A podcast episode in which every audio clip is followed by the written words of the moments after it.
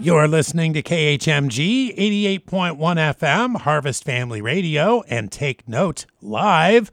On today's program, we're talking about the stories of people who have come to know Christ, and we've just taken you to one of them here as we've started our first hour. It's one in Acts chapter 8. It's an Ethiopian man who works for the Queen of Ethiopia, Candace, and Philip has been directed by God to come unto this man.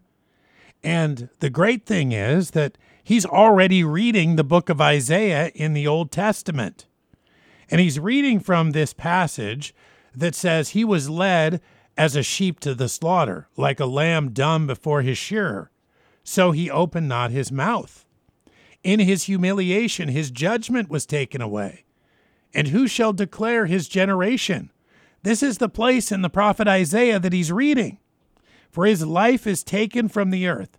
Verse 34 of Acts 8.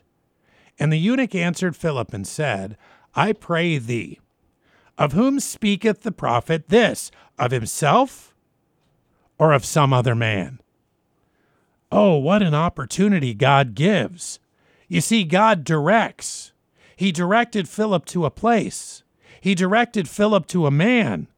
And now he's directed this man to his word in the Bible and his word about his son, the Lord Jesus Christ. What a great opportunity.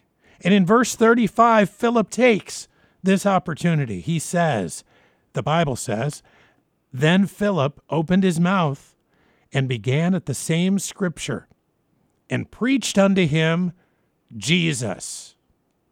It's a great opportunity for a great message, the best message of all, the best news of all, the good news. We call it the gospel that Jesus Christ came and died in our place and was buried and rose again the third day, according to the scripture.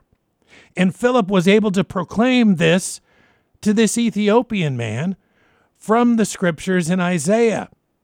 And what we see in the New Testament scriptures is that faith comes by hearing, and hearing by the Word of God.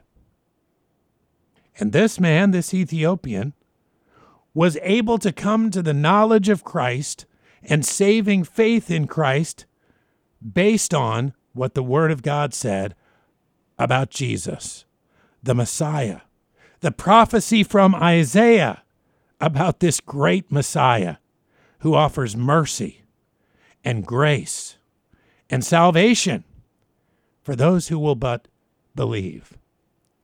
Well, it's 24 minutes ahead of 2 o'clock.